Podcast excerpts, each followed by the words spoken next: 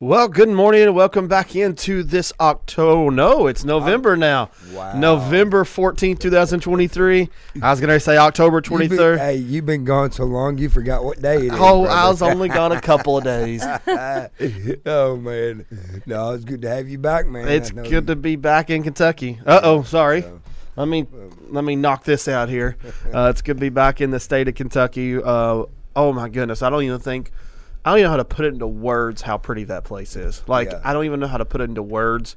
Um, the views of Jackson Hole, Wyoming, Yeah. and the Grand Tetons, and uh, we didn't get to go to Yellowstone. It was closed the entrance on Wow. our side, but um, this time of the year they they closed that part of the park down for migration of the elk and um, grizzlies and stuff like that to move down for the winter and the bears to move up for the into hibernation for the um, winter too and so it's just i mean it was awesome got to see some moose Man, i don't man. know what the fat i mean it's just so fascinated by a moose i don't know how to explain it um, and then we did get to heather's prayers were answered she got to see um, grizzly 610 which they they tag some of them. They don't tag all of them. They're, the tour guy was explaining why they tag some and tag don't tag others. But this one's number six ten, and she has three cubs, and so we got to see her and her three cubs yesterday. Um, first time ever seen a grizzly bear, so uh, that was awesome. And I'm glad you think so, brother. I really did. Like, you don't even think about it. You just pull up and just start whipping out the camera. You don't think about this thing could rip you apart with their bare claws. But, um, you know, it was just the wildlife was amazing, but the scenery, I don't even, I don't even know how to explain it. Right. Like, and um, I got a lot of revelation. I don't know how else to say it. Like, uh, I was telling you all about like, and I don't know, I don't even know how to process it yet. But like, the slowness of time over there yeah, like you're just not busting for everything and uh, me and heather did join the old people club so the first night we were literally asleep by 6.30 or 7 and the second night in jacksonville we were asleep by 8.30 or 9 um, and so it's like you know but it was just the you i don't know. Like usually vacations you're busting you're going here you're going there pop pop pop pop. It was just everything moves slower. You don't ever feel like you're in a rush. And like you kind of just was able to catch your breath and enjoy life. And it was really cool. I don't know how to explain it. I don't even know if that can transfer over out of the mountains but it's like i don't i don't know how to explain it. It was just yeah, um, which I didn't realize the top the the ground and how it was. Like I was just thinking mountains and then boom, but it's like all in this little place you have mountains everywhere and glaciers. You've got forest, you've got the plains. You've it's flat like between the mountains, extremely flat. Like you can see seventy or eighty miles. I mean, just straight out. And then, but then also you got desert. Like you got all this literally clumped up into one, and it was just um, if you anybody ever has an opportunity to go to that part of the mou- like Grand Teton, like you should. Like it is worth every penny to go there and to see that. And um, we got even they're like coyotes. I was saying like they look like wolves. They don't look like our coyotes. Our coyotes are ugly and annoying, and you know, but theirs is like maj- like almost like glorious looking. It's just their fur and how full they are. And um, I was walking down from a trail from a, a mountain lake, and I mean, there's a coyote walking right next to you, wow, and it was just really cool. I mean, beautiful. And usually coyotes, that's the last thing anybody says about coyotes. Yeah. Beautiful. it- around here you see a coyote, it's like get my gun. Get your gun. Uh, but it, I don't know. It was just an awesome trip. I don't want to spend the whole time, but it was just great. So we we've traveled the United States in the last few days. We flew into Salt Lake, then Jackson Hole, then Jackson Hole to Dallas, and Dallas back to Nashville, and um, so we've been flying everywhere. But Man, oh. Heather survived. so is she ready to fly again or not right now? I don't know. I don't know. Oh man, so I don't know if she. Um, I'm sure she will. Yeah. But I don't think she's looking to do it anytime soon. yeah, I hear you. but no, it sounds like y'all had a wonderful time, brother, and I'm so thankful Yeah. y'all was able to get away Um, and do that. probably my favorite part for her flying was when you fly in Jackson Hole is called Jackson Hole because Yeah. it feels like you're in a hole. Now Jackson Hole itself is seven thousand feet above sea level, so you're not really in a hole at all. But when you look at the glaciers and the mountains, so you can see Yellowstone Mountains out in the background, then you got the Grand Teton, and they just circle you, so you're literally in a hole around the mountain. So everywhere you look is mountains around you. But when you fly into that, the pressure changes drastically. So there is Yeah. no easy flight into it. You're swaying, you're flying, you're bumping, turbulence, and we come into a day that was pretty bad Wow. and that plane is just flying ever I mean there's like you know a plane hasn't gone down from turbulence since like 1970. So it's they're really good at what they do now. Yeah. By God's grace. So but that plane is everywhere and it's hitting that runway and literally it's everywhere and Heather I, poor Heather Man, you should you should have started her offline to like Florida Yeah. or something. I tried. I tr- remember I tried. she wanted to go to Jackson Hole Okay, for ne- anniversary. Next time it'll be let her fly somewhere easier, and then Yeah. it'll build her confidence back up to go back. I mean, Oh, she picked a pretty good flight for the first one. So, um, but it was awesome. Yeah, it's amazing. So, how's everything here Oh, over the weekend? been going very well, brother. I mean, I know uh, uh, weekend at church is pretty good. I mean, we did have several out because, uh, you know, I guess coming into uh, uh, late fall, early winter. I guess some people are battling some kind of sickness or whatever. So uh, we've been praying for them. But anyway, so other than that, been going well. Been going well. So, Good, what Hannah. about you, Hannah? It's been it's been good. It, it's it's been a new season of life. I I felt like a parent for once. How'd that go? I haven't really got to talk to you, Ethan. yeah, so, that's right. Well, the first night somehow two other kids talked us into staying the night with us too. Wow. So, we had many did y'all four. of them. Wow. Um, and then somehow, yeah, that happened. It it was they were hilarious. It it was fun. Yeah. But and then Sunday Sunday was an eye opener of how it is to have kids because you know you're used to just getting yourself ready and everything. But thankfully. I would not want to be a single parent because you know I had to leave earlier, so I had to leave Ethan with the the kid duty. well, I mean, Yeah. I laid out some outfits, and I'm like, all right, you got to get them here. Wow. So But did it he was get so him? funny, Did like- he get him there on time? He got him there. yeah, on yeah, time? yeah. Good, He Yeah. got him there on time. I got there on time. Well, I got there early actually because I had to um, turn on some stuff, and so that was good. And then um, it it went well. I think it went pretty well for the most Yeah. part. I will say that uh, this past weekend, of course, was the ball tournament. yeah. And uh, I was able to be here quite a bit, but I got to see Ethan from a distance dunk the ball in Hey Dudes. Yep. Yep, sure did. I didn't know he could do that, but Yeah. anyway, he done it like with ease, man. Yep. So pretty How'd the awesome. tournament go? I haven't. I've been Uh, out of the loop for Well, everything. of so course, uh, we didn't do as well as we thought. We won the first game, Bethel did, and lost the next two. But yeah, there's a team from Bowling Green, I think, that ended up winning it. yeah. So uh, So they beat Galilean. they beat Galilean Wow. very handily by like 35, 40 Yeah. points. Did we have? Whoa. Yeah, Galilean by thirty-five or They forty. beat them by What like team 30. is this? Legacy Really? from Bowling Green. What do they do? So- Scout out from Well, Bahamas again? Is, of course, uh, well, last year I did see Legacy play. I mean, we even beat them in the regional tournament. Bethel Yeah. did, and uh, well, they got a brand new team. I mean, a brand new. I mean, Well, sounds like it. What do they do? Go to the NBA camps? I guess so, but I mean, uh, no, it's very well. We Did you all to see a check few- the birth certificates? Did they have full beards? And well, no, if you're beating still look like by forty, if you're Yeah. beating Galilean by forty, It might have been 35, but I mean, it was right there. That's pretty telling impressive. So, I mean, uh, but uh, we now we uh, come very close. I mean, they end up beating Bethel. Galilean did by like 10, I think. hmm But with like three and a half minutes left, we was within two or three.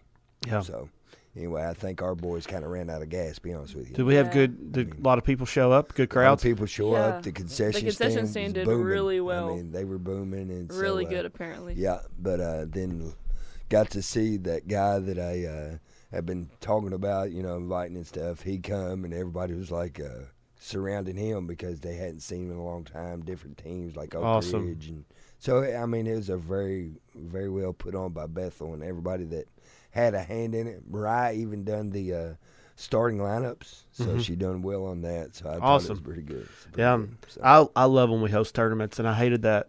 I did hate that our trip was on the tournament weekend because I Yeah. love I love being here for tournaments. It's yeah. Always good fellowship and a very good weekend. then actually the principal at Oak Ridge, uh, um, he talked to me or whatever, and I know I may be going down there to preach chapel one day. So Awesome, he got my number, and so that'd be Awesome. awesome. so pretty Yeah. cool.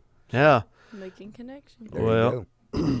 Um, well, I could tell our concession stands did well because when I walked in my f- front door downstairs, um the Coke machine was like pretty much empty. So I guess Yeah. they were pulling out of there, and so there was a lot of Cokes here this weekend. so I guess sure they was. did a really good job. Yeah, they sure. There was a lot of people. I mean, this place yeah. was packed. You Yeah. seen it? Yeah, you seen people packing stuff in, packing stuff out, and I mean, then of course, uh, I think they got donuts Saturday morning. Then they Yep. had pizza throughout the day. I think they so had um, pulled pork nachos, and Yeah. that went over. that went over real well. Yeah. So Miss Katie and Miss Tabitha probably go, "What did we get ourselves into?" yeah, I know they You- they put a lot of time into that. You Yeah. can tell that Josh and Katie was there. Josh and was in there for a long time. Yeah, then yeah, Joe and Joe. and Tabitha. Yeah.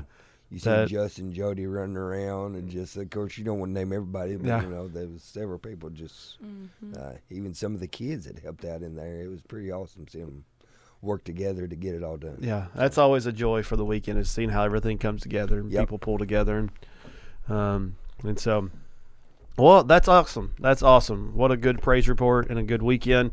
And how was church Sunday morning? I'm out of the loop. Like when I say I'm out of the loop, I'm extremely out of the loop. Mm-hmm. It was good. I, I love having Chris and Tasha. Now I did mess up, and I almost tried to cut find a way to cut it out of the recording.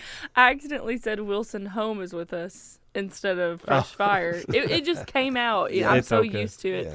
But then Chris had to um, Chris had to correct that Correct when he, you, when he came right. up to Yeah. to preach. But um, it was really awesome. I've had the the songs that they they um, sang. I've had them stuck in my head since church. Like I can't stop singing them. Mm-hmm. It, they were just awesome. And Kaylee Taylor, she sang, Yeah. um, and she did a just a great job. And and I just love her so much. She's such a prayer warrior and a worshiper. I told her at the end when we went back for altar call, I was like, "Look, girl, don't feel like you have to stay up here because I know you're a prayer warrior. So if if you feel led to go pray with somebody, then you know follow the Holy Yeah. Spirit. Don't feel restricted." And so she actually did end up doing that. And Well, I'm just so proud of her, and that was awesome to have her on the team. And um, we had a violin player that was really good. uh, he was good. that's awesome.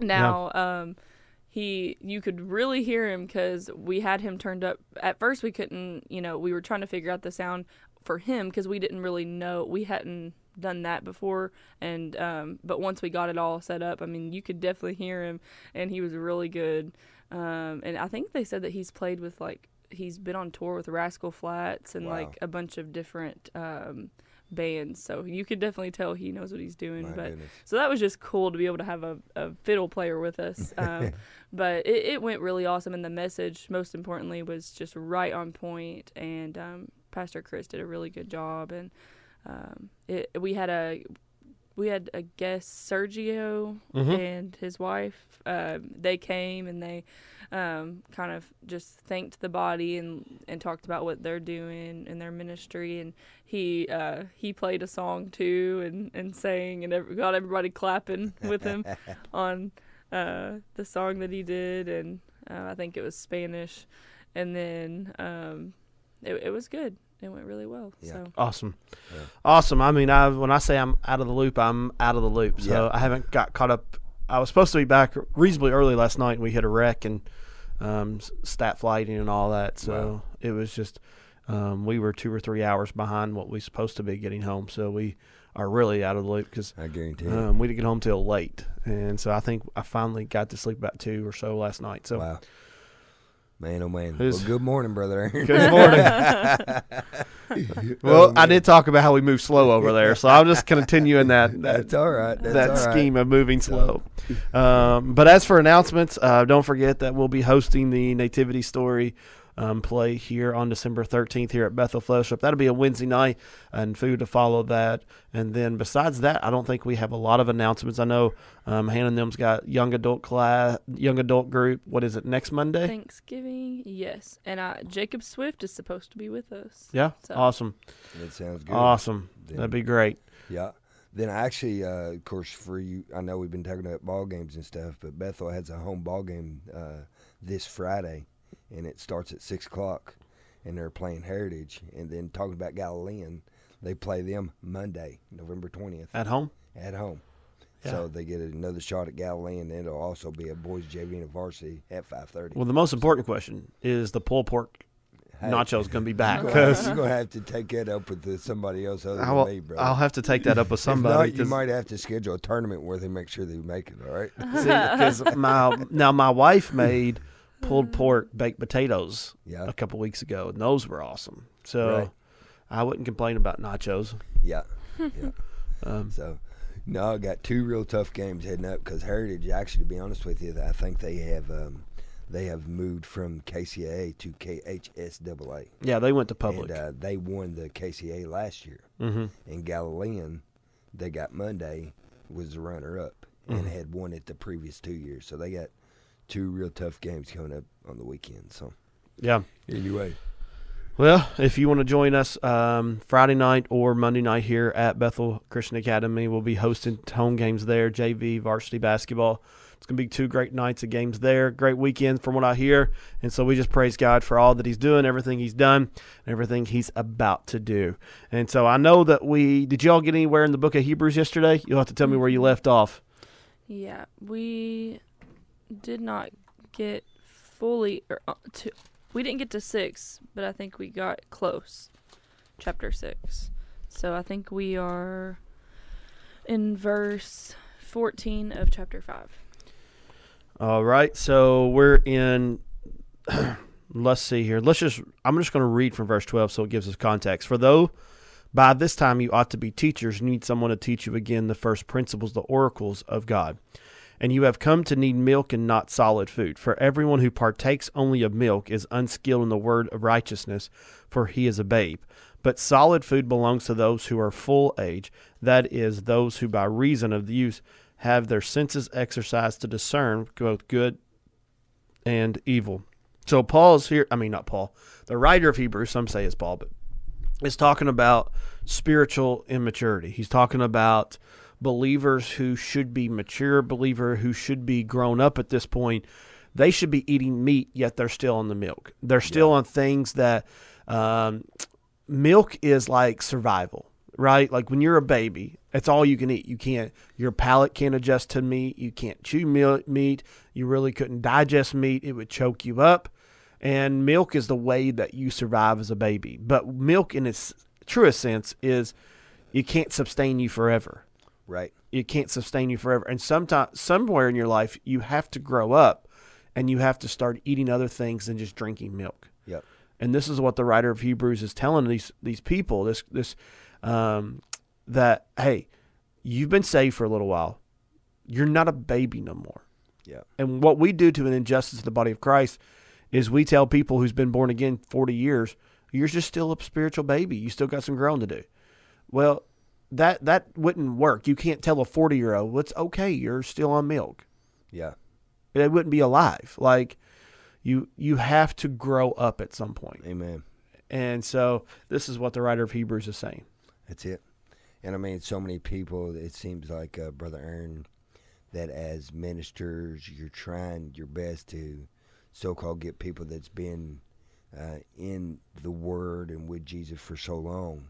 It's like you're trying to get people to understand hey, there's more for you. There's Mhm. more for you, you know. And even that word full age, you know, in that verse of Scripture, it's talked about here where it says it's an application of labor and growth. But then at the end of it, Brother Aaron, it says uh, full age and it says perfect. I mean, listen, I would never, Hannah, I would never tell you I'm perfect, okay? I wouldn't, but we do serve a perfect Savior. Mm-hmm. In the eyes of Him, if we're covered by the blood, more or less He sees us as sinless because He don't worry about our sin if we're covered by the blood. Now, can I go back into that if I choose to? Yeah, because it's a choice mm-hmm. because I got to daily, you know, take up my cross and follow Him, and don't fall back into the wages of sin. But just like a lot of times I've seen this too, and you guys probably have too. If your child actually is in some kind of conflict, you're and your child, you know, you love your child and you try your best to defend your child if it's the part of where they can be defended, uh, because of why you love them even the little one. So that's what I mean. Even so much more, I believe that you know that uh, the Lord wants us to understand as people. You got to grow up past this. You got to understand that. Listen, you don't have to. You know, I trust you in a way of where, even though I'm listening for God's voice, but brother Aaron, I think sometimes you know the Lord says, "Hey, I trust you to preach my word." Mm-hmm. I don't have to necessarily talk to you every time, before you. And I know I may get some kickback on this. I don't necessarily have to talk to you every time before you get up to speak the word because I know you're going to tell my word. Mhm. You know, because I can't tell you, brother Aaron, that every time I get up to preach, hey, the Lord told me exactly to say this, or the Lord, but He did tell me to stay in the Word.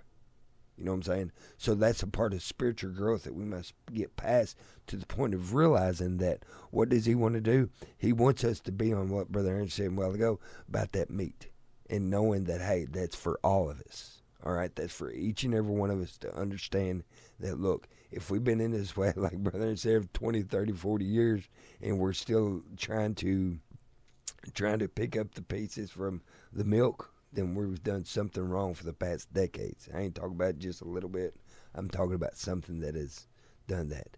And it seems like when you go different places when the Lord is really stern, you know, and when you when you're in services, oftentimes when the speak when the preacher preaches or when the song's sung, a lot of times it seems like he's trying to actually get the body of Christ in a place of where they're complete, of where then we can go out and do the work He's called us to do. I think it's so important. So Mm-hmm. anyway, Yeah, and I think one of the strategic words here that I think a lot of times we pass over is when he's talking about this spiritual maturity and talking about how they're still on the baba, um, Yeah, as we would call right, it to Ivy. right. You want your baba? Well, Yeah. she loves her baba. Yeah. But now she loves the real food. Wow. And there will come a time where she's not on any kind of baba. Like Right. she she just wants the food. Yep. And she'll be drinking Coca Cola and substantive like, you know, the fizzy carbonated good stuff for your body. Um, Yeah. but you're gonna be eating the steak and the baked potato and the mac and cheese. But here's what he says, and I think a lot of times we do miss this. But solid food belongs to those who are full age. So those who've come to age. Now on. I do think maturity is marked by a lot of things. Maturity can be marked by consistency. Um, you're not in and out every three seconds, so you're not contingent upon like. Um, I know some people that like they like somebody one minute and they don't like them the next minute, and then they like them the next minute, and then they don't like them the next minute. They say one thing like if if Josh says one thing I don't like, I don't I don't. It's not that I don't like him, That's right. and it's vice versa. Like Amen. me and Josh don't agree with everything on theological matters. That's right. But there's never been an instant in one of our heads where disrespect, dishonor, or dislike ever come out. Why? Because that's called maturity. Yep. And there's open-handed issues that we can disagree on. Right. Now, the close-handed issues we agree on. It's Jesus and Jesus alone. You know, it's stuff like this, and that's where maturity starts coming. Consistency, but also life throws you a left hook. You don't you don't whine and back out every five seconds, or you're tired or sick. You don't you don't just skip skip out on the the God thing because you have a bad day. Like Yep. you're in, you're all in. Oftentimes, the people you go to battle with is the people you don't care to correct and have have uh, have you know uh, discussions about different things you don't agree on. Yeah, But those are some of the people. That's when you realize it's actually the love of God doing it. Because those people that you can actually disagree on a few things. But then again, at the end of the day, guess what? If they need me to stand up for them or go to bat for them or anything, I'm the first one there. yeah, You know, and Yeah. that's when you know it's the Lord actually bringing people together for a time like we're in. yeah. I think very few times. Well, okay, I don't want to say generalize. I don't want to generalize that much. A lot of times, the body of Christ operates nowhere near a unconditional love. I, I agree. every i mean like we i've been around people who relationship was so strong Yeah. and then one thing is said or one frustrating moment like if you're around somebody enough you're gonna get frustrated with them Yep. you're you are hundred percent. If you're around me more than three minutes you're gonna get frustrated with me. That's pretty much the rule of thumb heather says. All right so in that like you can't bail out at that moment. Like we have to work through it. that's called maturity consistency. But here the writer of hebrews he's alluding to it like this. That is those who by reason of use have their senses what? How what's the king james say? Exercised. that's a new King James too. To discern both good and evil. I love that he's saying is there's your senses have been exercised. They've been put to the work. You've tested them. You've produced them. You've you've shown them. You you've taken you've took your senses running. You've taken your senses out to the gym. You've done all these. You've exercised them now to your discerning what's good Yep. and evil. And that's what the writer of Hebrews here in this context is saying is maturity. Is to where now you have a discernment of what's good and evil. And how do you have that discernment? You exercise your senses. You put your senses to work. You've grown them. You've used them. You've you've you've tested them. You've put them through patience. You've done all these things, and now you're able to discern what's good and what's evil. Why? Because you've exercised your senses. The problem with immaturity is you've never you've never put anything to work because when you're on the baba, you're on the bottle. Somebody else is feeding you. You've never exercised anything. Well, They just put the bottle in your mouth and says, "Here, drink." And for a lot of times, that's the people in the front pew. That's the people in the back pew. That's the people in the middle pew. That's the people in the church on a Sunday morning. Here, just take the baba. I'm gonna shove it in your mouth, give you enough substance to make it last till next Sunday. Now, when you grow into maturity, now you're a Berean. Now you're just in the Word. You love the Word. You're you're living this thing on Tuesday, not sun, not just Sunday morning. You're stretching. You're exercising. You're putting it to work. You're trying it. You're getting it. You're getting it um, sharpened. Iron sharpening iron. All these things. Like if you just go to church and the only time you are with the Lord or you hear the Word is Sunday morning, you're still a baby who's having to be fed. yep. And if you run around skipping church to church to church because you use the phraseology, they're just not feeding me. The problem is you're still expecting to be fed. Wow. Yeah, And that's spiritual immaturity at its finest. that's good. Is that you get to the point where I want people at Bethel Fellowship not coming to just be fed for me by me. I want what's happening on Sunday is to give them the tools to feed themselves. And that's, I believe, the difference in the transition from teaching to to fathering the body of Christ that we've got to get to. And I don't think we're perfected in it by no means, but I do think there's men and women of God who has done this well. Is teachers just want you to be fed. Teachers just want to give you something to know, give you knowledge, give you understanding.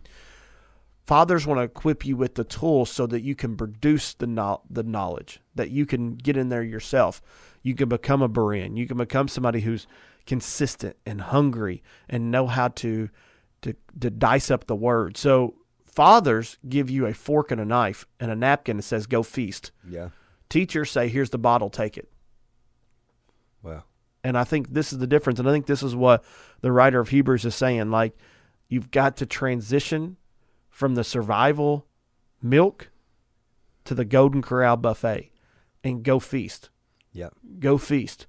And I think when you transition from in- immaturity to maturity, there's a lot of things can come come of that because you can talk about sanctification, you can talk about all this, but I think one of the greatest transitions is you put the bottle down and you tuck in, you grab your knife, you grab your fork, and you go feast, Right. and you start to eat. Yep. And you know, and every time it's like you can't get enough of it. When you get to that point, see, a lot of times, then you're probably when you're when you think that you're young in the Lord, and when you think, well, one day I'll get to the meat. But it's like even when you're on the meat, you want more meat. Mm-hmm. Even when you're to that point of when you become mature, you want to become more mature. Because what happens when you become mature, you start to actually realize and analyze a little bit your own life to the point of, all right, I need to do this better or I need to perfect, perfect this more. It's about like we just talked about having this tournament. You of actually, at the beginning of the season, you see where you're at. But see, yes, like I told, I think I told Jason, I said, well, it just got to get better from here. You know what I'm saying? I mean, because when you start something, I mean, you realize where you're at. And actually, talking about the exercise while ago, to discern both good and evil. Well, the thing about it is, you could see some of them probably that had put forth more during exercise or put forth more during condition because they was ready for the whole game. But then you got some that probably wasn't ready to endure the whole game. Well, this is a life. This ain't about that game. This is about a life. A you know, however long it is. Our life is but a vapor, but still, yeah, we're not promised another day. But in that, if we don't exercise our faith by learning the things He's told us to learn and desiring the meat of the Word, and therefore we are therefore selling ourselves short of where the Lord wants us to be. Mm-hmm. Good. Hannah, you got anything before break? I don't know if I have time to talk before break. I'll chime in after we get back. All right, well, you got to shut me up. I haven't, I haven't preached for two weeks. You or- haven't been here for a little bit. I so- haven't. I've, I, I'm, I'm rested. That's right. That's right. All right, uh, let's see. Tuesday question number one, sponsored by the Sicilian Bank. What king of Judah led an army that killed 500,000 soldiers of Israel?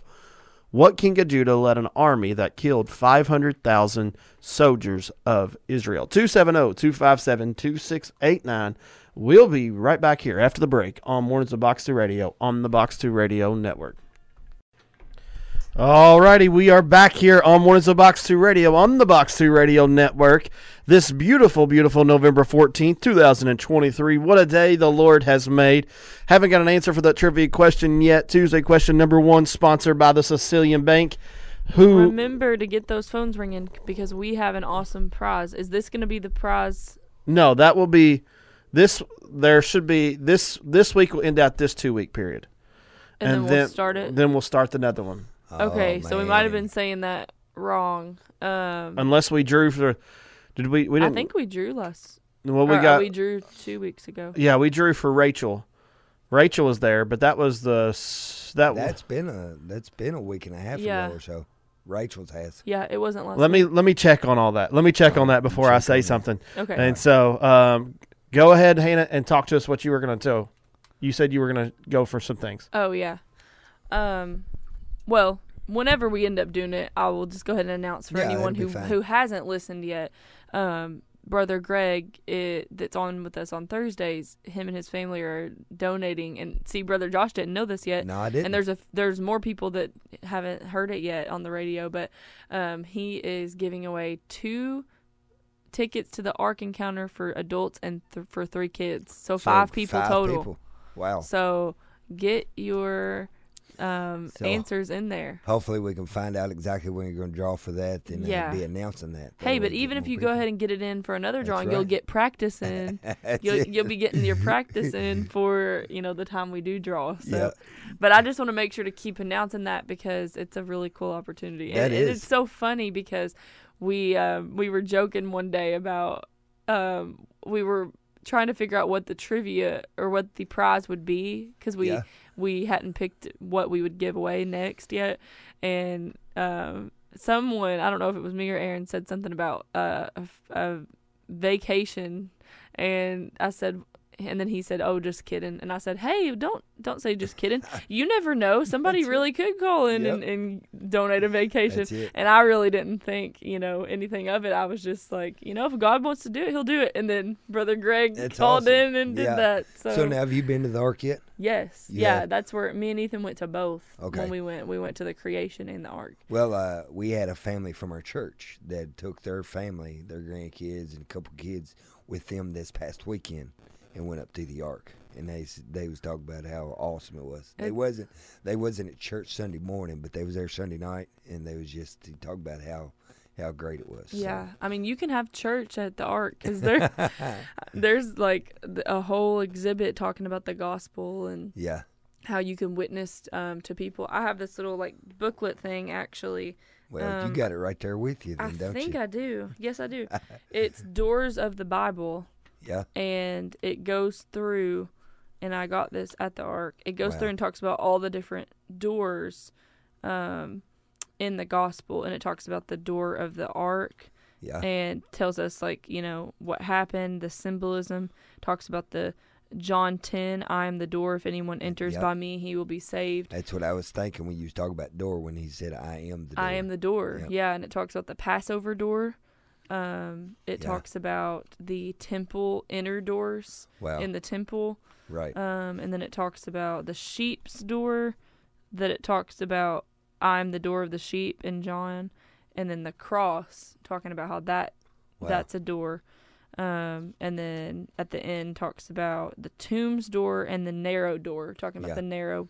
Um, and Matthew enter by the narrow gate, wow. and so it kind of walks you through that and gives you a little way to witness Yeah. and talk about salvation with Boy, people. that's so awesome. a handy I, little. you talk about the door or whatever. I remember hearing a uh, someone speak one time about the door still open, but one day it's going to be shut. Yep. You know, but as of right Just now, like the still flood here. Or exact- the the ark. yeah, the ark. You know, you know, for so long it was it was open for the ones that were uh, uh, protected under God's promise or whatever.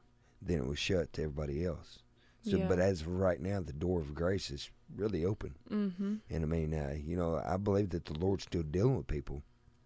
You know, we may not be seen as much where we're at, Mm-hmm. but I mean, still yet He's drawing people closer than He ever has before. Why? Yeah. Because they know that the door's only going to be open for so much longer Mm-hmm. before He comes back.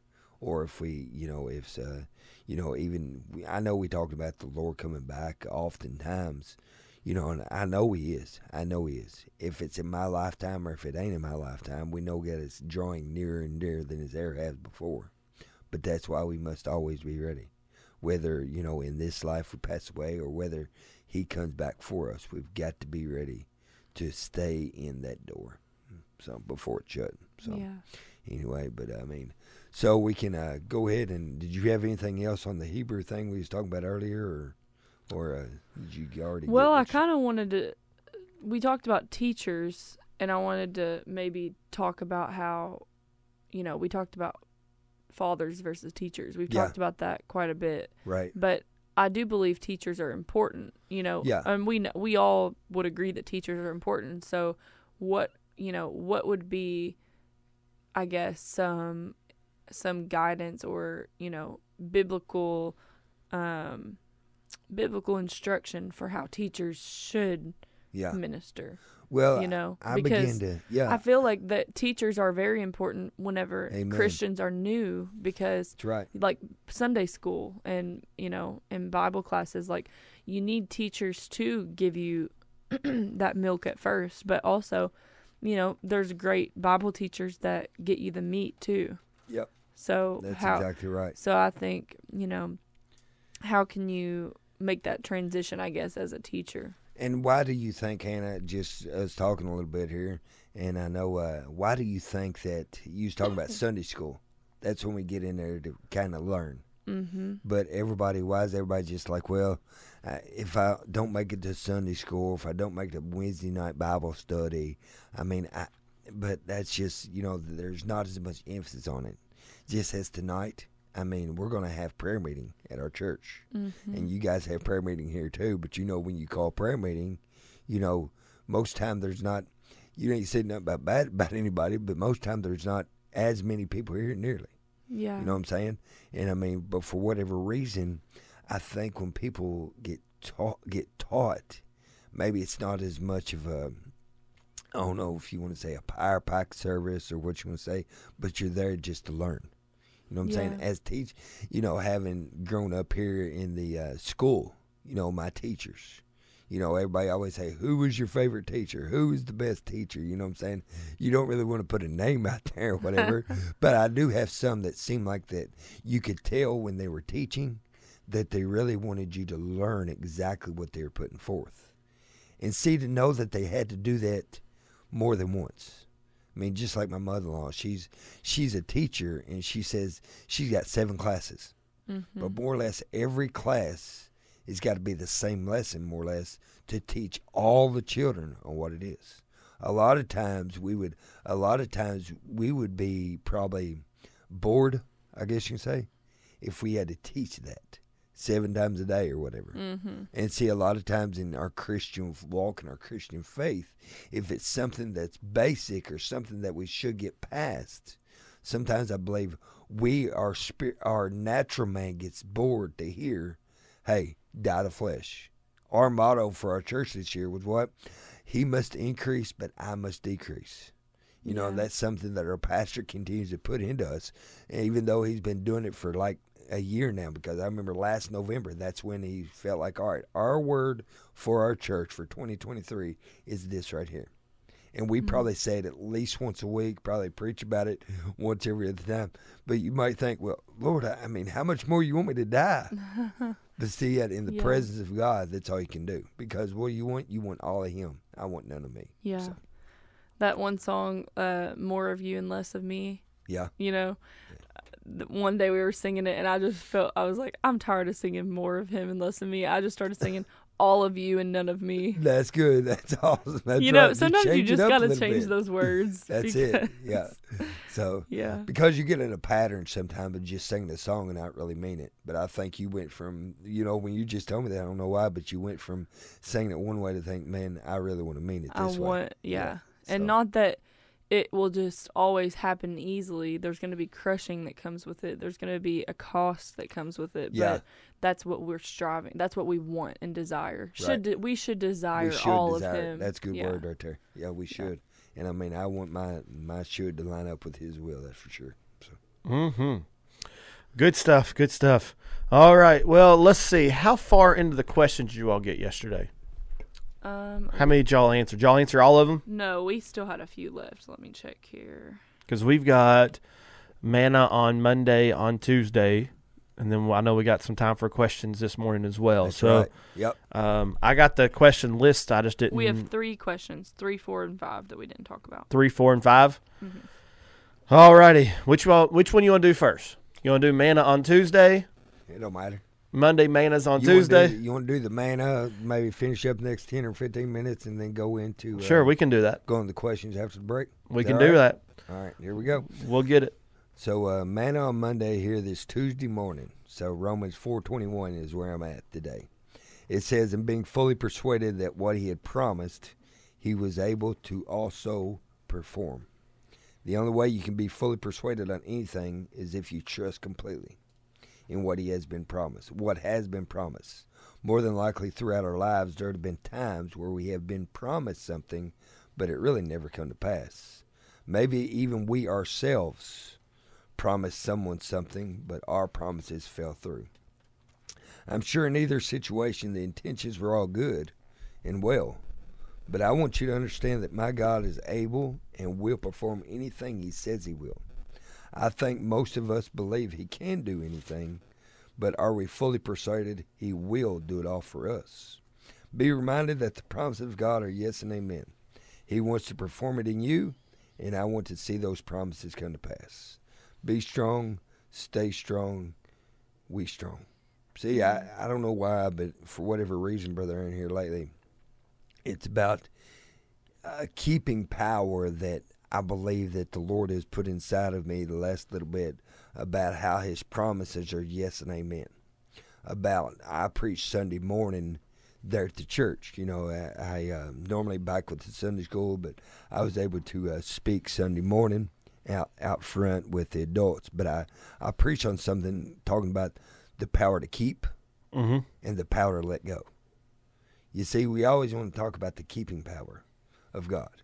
Okay, that's His promises that He's going to keep us. But also within that, there was times throughout Scripture we see where the Lord said, more or less said, "Got to let it go, got to let it go." And I mean, oftentimes the letting go of Him, His life upon uh, or His hand upon us, is because of how we respond to certain situations because of how I think as a whole the Lord is actually wanting everybody to realize these promises are for you, but they're for you, but it's up to you to get them.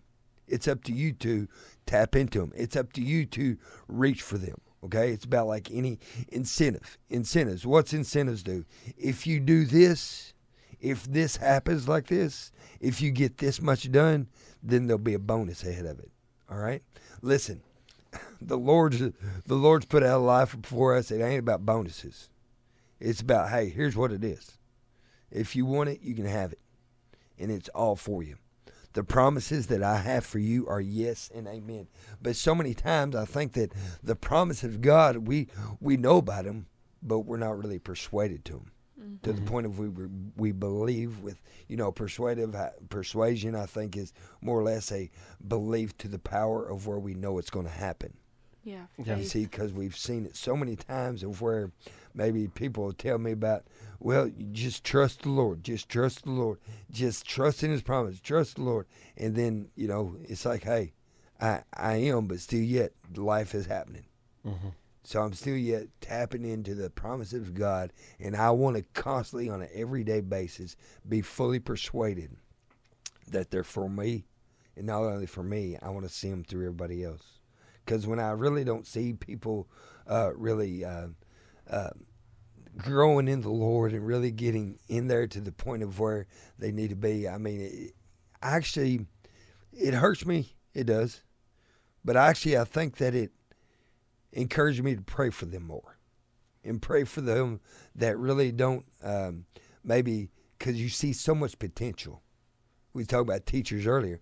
I think teachers see students or even administering the word, you know, they see potential in their in the people that they're giving the word to. And they want people to understand.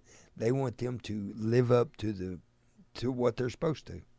And I think this is all for us because the promises are not just for just for this one or that one, but it's for all of us. Mm-hmm. But the promises of how he's going to keep you, but then there's a promise of how he may have to let you go Yeah. to the point of where he says, Depart from me, work for iniquity. I mm-hmm. never knew you. That's also a promise, but it's hard to it's hard to understand that one. It's hard to maybe say, I, you know, it's it's like we pick and choose. Well, I Yeah. believe in that promise, and I don't know about that promise. But anyway, I know that all of them just amen.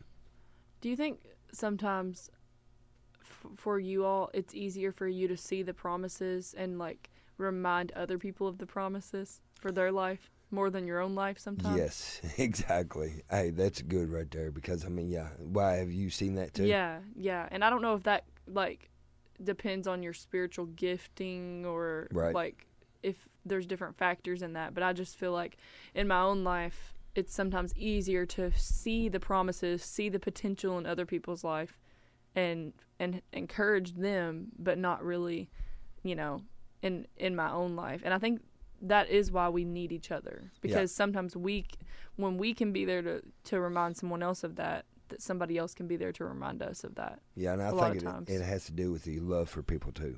Just as a Mm-hmm. lot of times, I'll be honest with you, it's easier for me, Brother Aaron, to have faith for somebody else. Mm-hmm. It seems like in prayer, than have faith for myself to, for something. yeah, Yeah. But the same faith that He's given me for somebody else is the same faith He's given me for me. exactly But exactly. still, yet it's about like, all right, man, they're hurting, they need something, and somebody say, well, you, didn't you just go through that? I said, yeah, but it's different. It's somebody else now. It's not me. You know. So now I'm believing for them. So mm-hmm. Yeah. Well, I think so often this conversation unpacks a bigger conversation. yeah, And I think that looking from somebody else's point of view, it's easy to encourage them to believe. Yeah. Believe, believe for it. God will do it. But in our own life, the reason we struggle with God's promises is because we haven't found a lot of integrity around us. And so a lot of times we relate to God based upon the situations are in our own life. So if we've not had good dads, we don't know how to relate to a good dad Come on. because we never had somebody we could have faith in Yeah. that we did protect us. So in my life, because my relationship with my dad was not strong, it's, I struggled for a long time to relate to God as Father and to trust in His promises of provision and protection. And I think that this opens up even the broader broader conversations about when Jesus addressed this in Matthew five, when he says, "Let your yes be yes and your no be no." Anything else other than that is of the enemy. Jesus actually commissions us never to swear or promise. Yeah. His his disciples were never allowed to use the word promise or swear. Why? Because you should have enough integrity and character for your yes to be yes and your no to be no. How much simpler would life be if we did that? But because today we don't even know that conceptualization because if we if we bought a you have to do contracts to buy anything. Yeah. You have to do anything. Why? Because people are not people who keep their word. Whereas used to land was bought on a handshake because we kept our word. Now we have a month long process to buy a house because we don't know how to keep our word. Because when we lie and don't keep our word, now we can just do something to get us out of the bind. Yeah. And now there's legal there's legal ways to get out of our word that we should have just said yes and yes. Now, am I am I just bashing all that? No, because I've been there. Like I'm not speaking of something I haven't Right. done and participated in. Right. I'm just saying I think it's a broader issue because we don't know how to trust. It's easy for me to tell you to trust Yeah. because I'm not the one putting my heart on the line. You are. Right.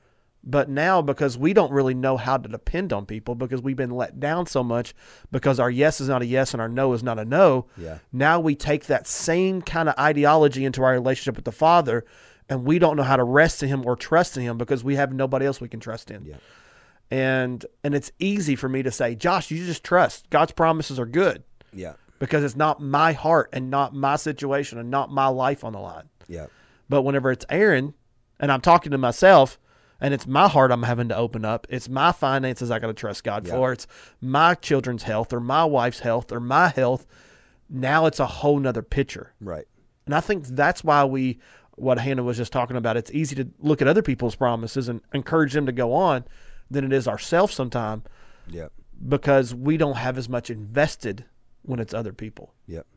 I mean, this talk about promises or whatever. It made me think. Of course, this is kind of, I guess, babyish. But I remember growing up as a kid.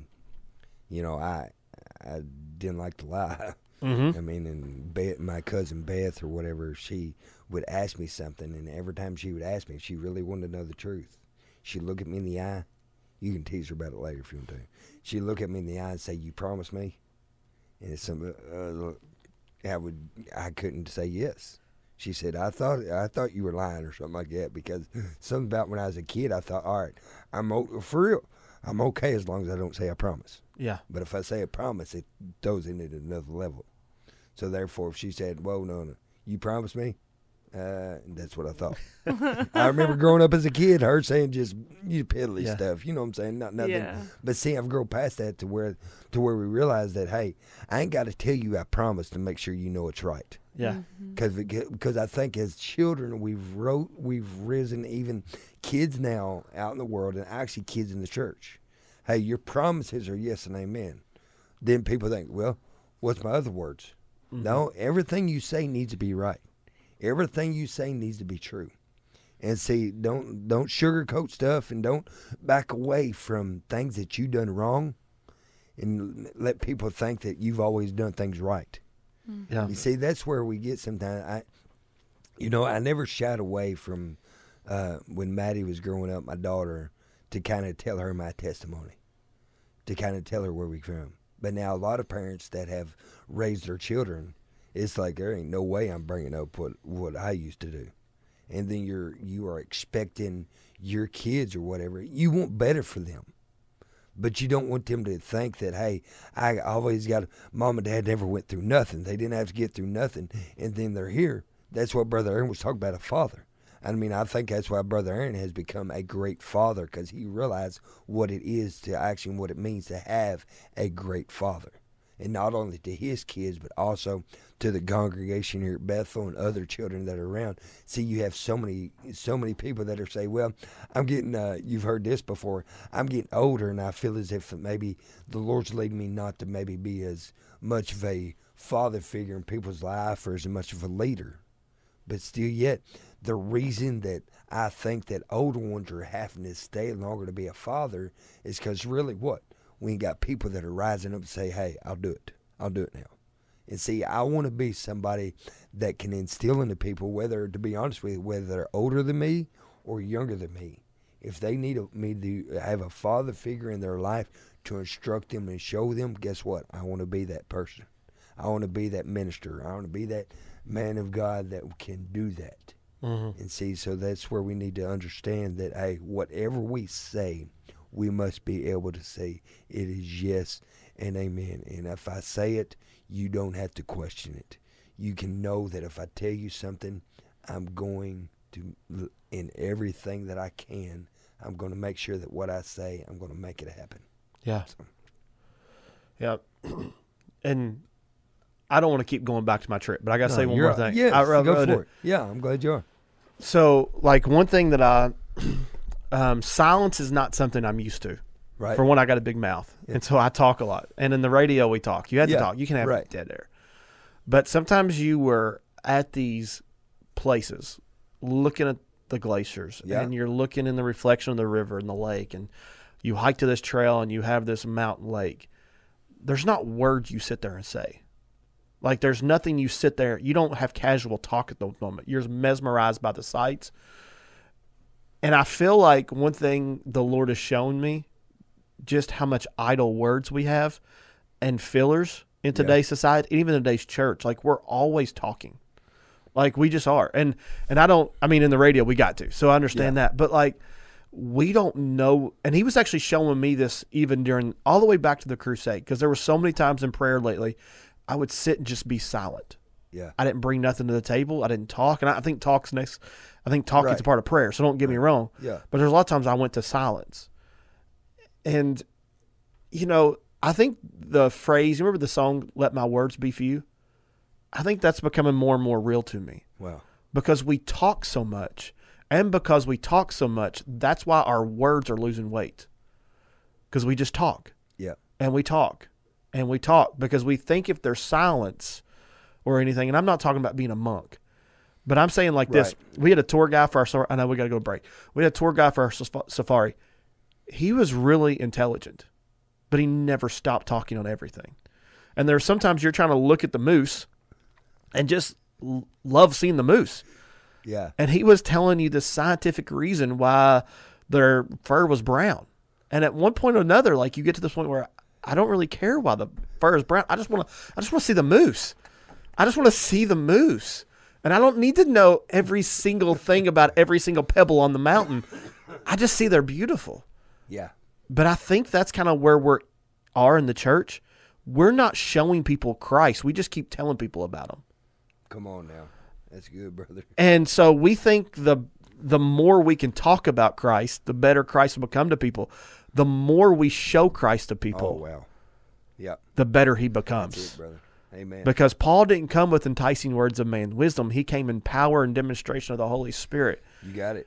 And this is where I'm finding this I'm telling you, like, see just staring at those sights this weekend in silence and just the majesty of God's creation right there, it slowed me down.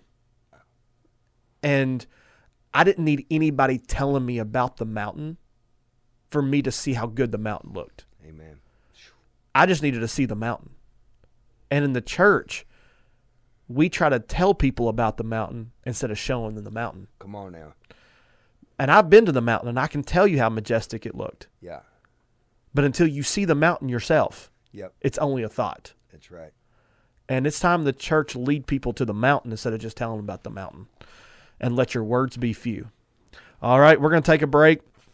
Um, Tuesday question number one still. What king of Judah led an army that killed 500 soldiers of Israel? What king of Judah led an army that killed 500,000 soldiers of Israel? 270 257 2689. We'll be right back here after the break on Mornings of Box. Beautiful day.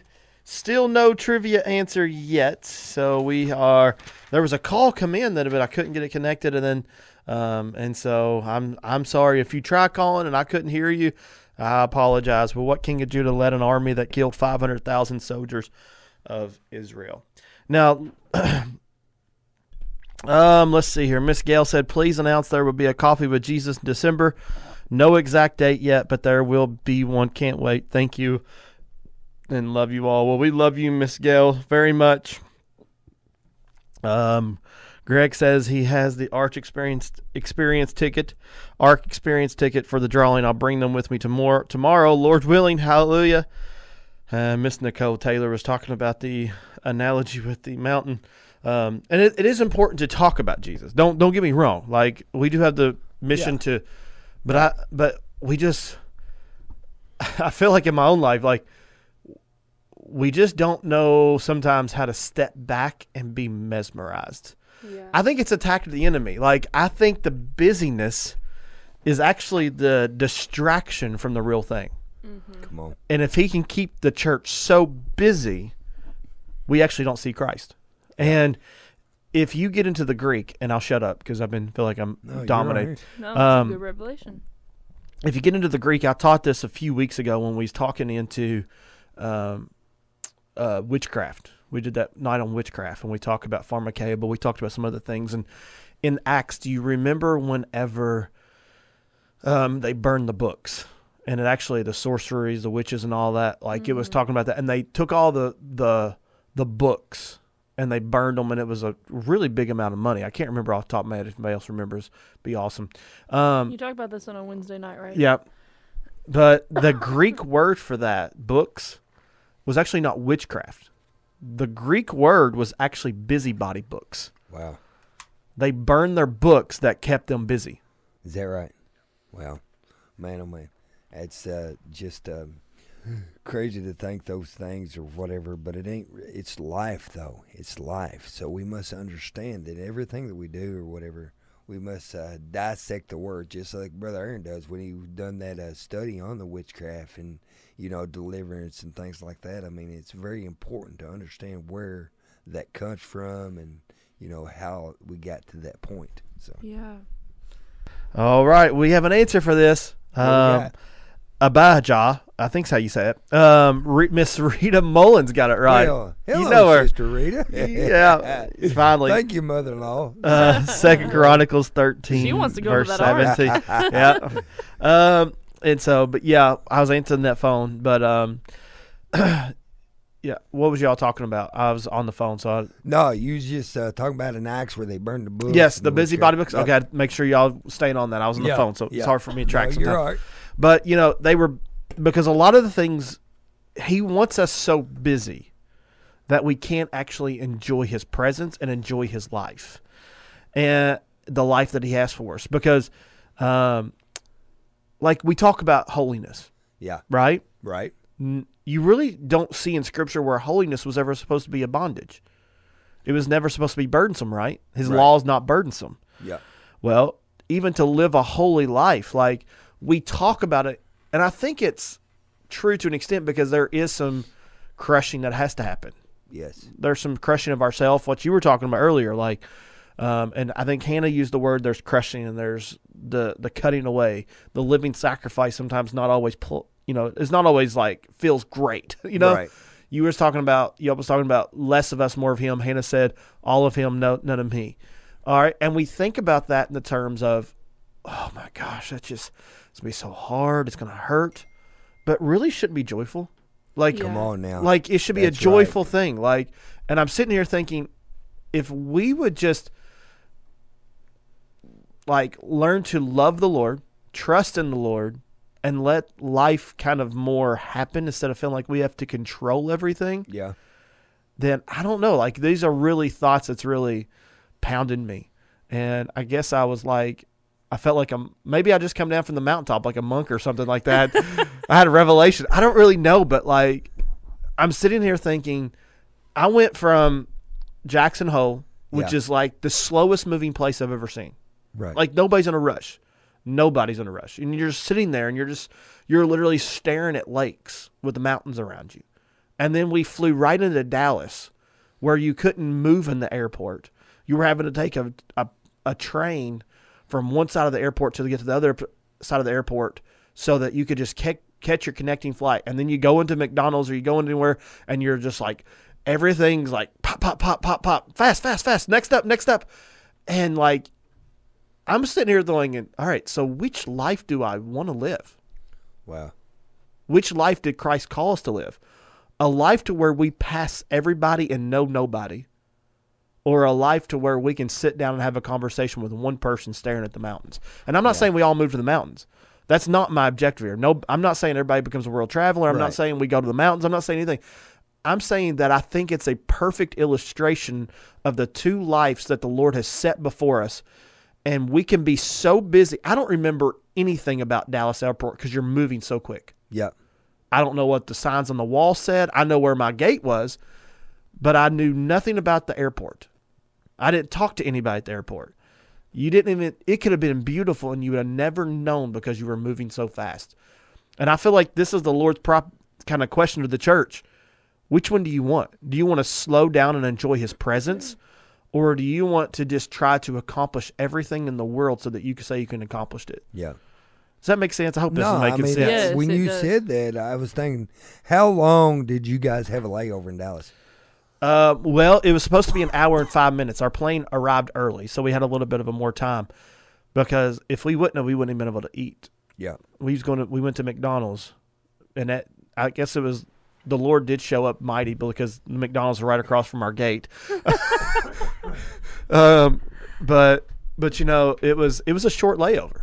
yeah, It was a it was a I, I guess we were there for about an hour and twenty because our plane did get there early. Um, Well, I know you um, hear some people have a layover, and they've got hours of layover. But a lot of people are such in a hurry to make sure they get to that gate before it opens they don't really take the time to uh, enjoy what's around them. See, so when he was saying that about getting here, getting there, getting there fast or whatever, see, I think a lot of people, even in our Christian walk, I don't know if anybody else can get that this morning, but we are in so hurry to get to the gate. And it's just like now, the Lord ain't coming yet. I mean, He's wanting us to do work, but we're in so hurry to get to the gate. And when we get to the gate, we got to sit there a long time before it's actually ready for us. Mm. Where what we do, we don't enjoy everything around us or do the work He's actually called us to do. hmm That's a word right there. So I mean, you know, Because you're so, uh, sitting, you're not having to do anything. That's right. And so most time when people are sitting there waiting on the gate, what do they do? They sleep, play on their phone, do Get anything, distracted, get sleep, distracted. get frustrated because you want it to already be there, and complain that it's not there yet. Yeah, and there you are three hours early, you know, to your layover. But I mean, yeah, I mean, but it goes back to me though. I mean, me thinking sometimes I, if I'm not an hour early, I think I'm late. But a lot of times when you get there early, what do you do? You're just sitting there. hmm You know what I'm saying? You're just sitting there doing what? Being idle. Whereas the time you could be working.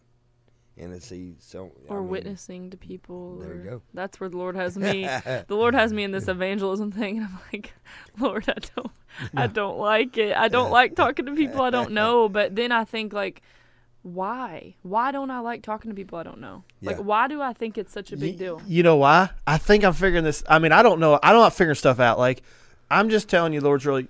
I think we're seeing it as task. As a task. I think we're Oh, seeing it got as you. task. And I feel like we think of all these things as religious tasks we're marking off. And I don't think we intentionally do that. Right. I just think religion's taught us to think like that. And so instead of making Christianity our lifestyle, we make it our duty. Mm. Wow. And so now we're just thinking, I need to witness somebody. All right, witness check. I need to read my Bible. Witness. Okay, Bible check. And I think if we have a box unchecked, we feel this necessary. And so we spend our whole life trying to accomplish things for a God we never talk to. Yeah. And we we spend our whole life trying to serve a God we never spend time with. Come on now. And this is, I think, all coming back. And Hannah can contest this because I was talking about this before I even went on the trip. This all comes back to the internal rest that we have in the Father. Mm-hmm. And I think that if we stop trying to do and just start to be, I think everything begins to shift at that moment. Yep. So evangelism becomes natural. Because mm-hmm. now evangelism is not a religious task where we're intentionally going up to somebody and giving them the four spiritual laws. Now evangelism is going to sit with somebody in the airport because you're not in such a rush with life that you just open up this conversation. Yeah. And like one thing my heart always hurts for is like single moms who are traveling with kids Yeah. and their babies are crying. Like we had a couple of those flights. That don't bother us. But you can see the other people looking back like, what are you doing? And like, so that mom needs evangelism. I'm not saying maybe not even the gospel preach, but she needs somebody to love on her. Yeah. She needs yeah. somebody to reach out. But because that don't fit into our religious box of check off sometimes, or maybe it's not into my schedule or anything Yeah. like that. This is what I'm. I don't know. Y'all kind of just getting to unpack everything with me the way I'm feeling it. Like, oh, it's good. No, I agree because I do think sometimes it is easy to think like that. Well, I'm not doing enough. I'm not doing enough for the Lord. When I do feel like the Lord has been trying to show me, like, let it be natural. Mm-hmm. Like, let me put the person in front of you Yeah. instead of you trying to go run and find the people. That's right. Yeah. That's Because right. I think that's what, in my mind, I think that I don't know. I'm having to let go of like what it even looks like because I've never. That's never been something I've really operated. Now I have evangelized naturally, probably without knowing it, Right. Mhm.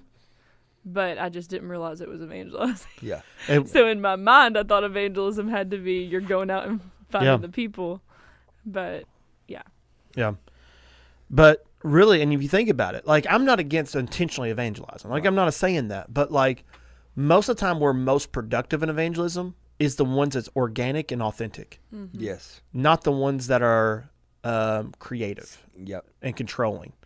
So I'm gonna control my. I- mean, a lot of times when I've been most productive in evangelism, it's because God has put somebody in my path, and I was just willing to say yes at that moment mm-hmm. because I wasn't so busy with life. And and I'm just thinking, I passed thousands of people at the Dallas airport. Not one of them I knew. Not one of them I care to say hi. Not one of them I know any of their stories. Because because and I'm not like saying that that's wrong. I'm not. I'm not trying to get into Right, guilt or anything. yeah, I'm saying that I think even in re, even in our relationship with Christ, we're passing thousands of people that we're too busy to stop and talk with because we don't fit in our box. Yeah. And I don't know. I just want. Um, I heard a preacher one time preach the simple life in Christianity, and and again, I'm not trying to be like I'm not trying to go join the Amish club or anything down there. I'm not trying to go no grid or anything like that. I'm not saying any, I don't. I'm not trying to be fanatical with this. I'm trying to say, have we missed some stuff though? Yeah. yeah, Like, I think it took kind of getting away. I I can feel the I can feel the energy around mountains now. Like, you know, every time in the Bible somebody went to a mountain, they got a revelation. there you go. And and I was silent a lot on this trip, not because I didn't want to talk to Heather or anything like that. It was just, it was almost breathtaking. Like it caught your breath. And if mountains can catch your breath, if we really see God in all of His beauty, I think He'll catch our breath. Yeah, The problem is, I don't think we've looked at Him. right. I think we just keep hearing about the mountain we're never looking at. And so, um, I don't know. I'm sure this ain't the last time, but I have really, I've been challenged with this. yeah, Um, and I don't think it's anti God to say we should enjoy life. yeah, And I'm not talking about enjoying life and traveling, no work, no nothing like this. yeah. I'm talking about whatever we do, we do it for the glory of God. That's right. That's right. Um, Well, I mean, you know, because we are a witness no matter where we go. I know uh, I went to a local place of business about a week ago or so. Then I just had a question about a receipt I had about a purchase, and they said, "Well, I just um, I just went through this with somebody not too long or earlier, and said they just cussed me out. They said, please don't cuss me out.' I said, I ain't gonna cuss you out. I said it ain't enough to. But what I'm saying is that's the mindset of people. You talking about being evangelistic or being that. I said I'll pray for you if you want me to. I said, but I ain't gonna cuss you out. I said because the people's mindset. I think a lot of times, brother Aaron, uh, they don't want to talk to nobody because they've they've not really get felt life from anybody else before. So why does that that we feel the pushback sometimes? Yeah. we feel the pushback because if we are already got in our mind when we start talking that what they're thinking about us okay? Whether they think well what are they going to do to me here? What are they going to do to me here? But when you begin to just unpack stuff like i said i i mean i just love the just like i know that big shopping days coming up and all this stuff and people say well i wouldn't want to go to that for nothing. I said i said to be honest with you i like staying in line sometimes Yeah. because when you stay in the line long enough, guess what you get to do? I get to talk. People, eventually, if you stand there long enough, some kind of conversation is going to be opened up. Mm-hmm. And I mean, so for whatever reason, you know, I I feel as if for the most part I can be patient, you know, and wait and do all this stuff. I mean, that's fine. I mean, I I can do other stuff while I'm waiting. I can talk. I can do whatever. But I mean, but still, yet prepare yourself to be able to be a minister to somebody that you don't even know Yeah. that you don't even know that you're going to be able to minister them. You know, if we are being taught by leaders in our life, you know, just as then therefore we need to actually use the tools and the resources, mainly the Word of God. But see, yet He puts people in our life to teach us how to respond to certain situations. I mean, it may be a way that I say how I do things may not be for them. But a lot of times I learn, Brother Aaron, by hearing how somebody else does it and actually saying, okay, but then I think it could be done like this too. Not that we're trying to. We're, there's only one way, one way to heaven. We know that. That's through the blood of Jesus. But just like in the work I do, a lot of people does it one way, but then I may do it a different way. But see, both ways are like that are actually getting the job done. Mm-hmm. That's why it takes us all to be able to have a mouth and a witness for Jesus in a way. Hey, if I talk to somebody today, it may not minister to them. But let's say Hannah talks to them tomorrow, maybe Hannah can minister to them better than I can. See, that's why we need to be prepared and ready in every situation, just as Brother Aaron said. Brother Aaron said earlier, in a time to be quiet, but then also in a time to talk. Mm-hmm. You know, I'm thankful for times we have to do that. But and you know, I think you got to add a word in that Go. available. Yeah, that's good. That's a great one to add. And I think a lot of Yeah. times in my own life I'm not available Come on, because I'm so busy. busy. And And I think we have to figure out how to make ourselves available Yeah. to be used by God, Right. but also available to spend time with God. Amen. So um, we had a we had a question come in about the uh, Miss um, one of the listeners talked about Acts 19 when we talked about that earlier. They were saying it's the warlock. Now burning the magic books. Now that's going to be contingent upon which translation you use. You're going to love this. Everybody's going to pat me on the back for this. I'm actually going back to the King James. Um, I know it's shocking for everybody, but I think they actually do the best job translating this because in the King James, it actually doesn't say magic. It never mentions warlock or witchcraft in this verse. It actually says this, and they and many that believed came and confessed and showed their deeds. Many of them which used curious arts brought their books together and burned them before all men, and they counted the price of them and found it fifty thousand pieces of silver. All right, so if you go to that curious arts, that is the per e um, and it says working all around meddlesome, busybody, curious arts. Now they translate it magic because there is a neutral, neutral, pure magic, plural for magic. But really, the best translation that I can get to from this, in my opinion, is busybodies, and it actually even goes and translates that in 1 Timothy five thirteen. Tattlers also and busybody, busybodies speaking things. So actually, you have a parallel in 1 Timothy 5. Um, again, that was 513 that parallels into busybody. So here, if you read that from that perspective, I just pushed my wrong button. Um, he's saying many of them which use busybody or meddlesome books came together and brought them together. Stuff that gives false entertainment to keep you distracted. Amen. And that's really what that verse is saying. It's not actually saying witchcraft. It's not saying spell books. It's saying busybody books. And Which I guess a spell book could be fall into that well, it could for someone It as could a m- distraction. it could mesmerize you. yeah, And but uh, that doesn't mean that that's all that it was. no. And to me, I'm gonna step on some toes because I'm here. Facebook could be meddlesome Yeah. and busybody. Yeah. Snapchat, Yeah. those romantic novels. Wow. Um, I mean, like stuff that keeps you distracted from who he is and spending time with him, and things that are twisting your view of life or Yeah. anything like that. Now, I'm not saying that entertainment in matter moderation is not good. Um, I'm not saying that at all. Right. I'm saying these people were consumed with their meddlesome busybody books, and it was spell casting in a sense because it completely took the distraction away. Come on. And so again, in our lives, like I think that the goal for a Christian, I guess, is to see Jesus. Yeah. Because only when we see and look upon him can we be conformed into him. What we see a lot is church, other Christians, our favorite preachers, um, our spiritual to do list that we get from our favorite preachers Yeah. but just to look upon him, Right. Just to look upon him. Like we liked sitting there going to the, the outlooks and reading about each glacier and everything like that. But I didn't need none of that as long as I had the mountain in front of me. And and I think sometimes with us, like we're so apt, we're so apt to just talk about him, but never gaze upon him Wow. and we That's make good, church services that are fillers just to get us through to 12 o'clock and we never gaze upon jesus. Yeah.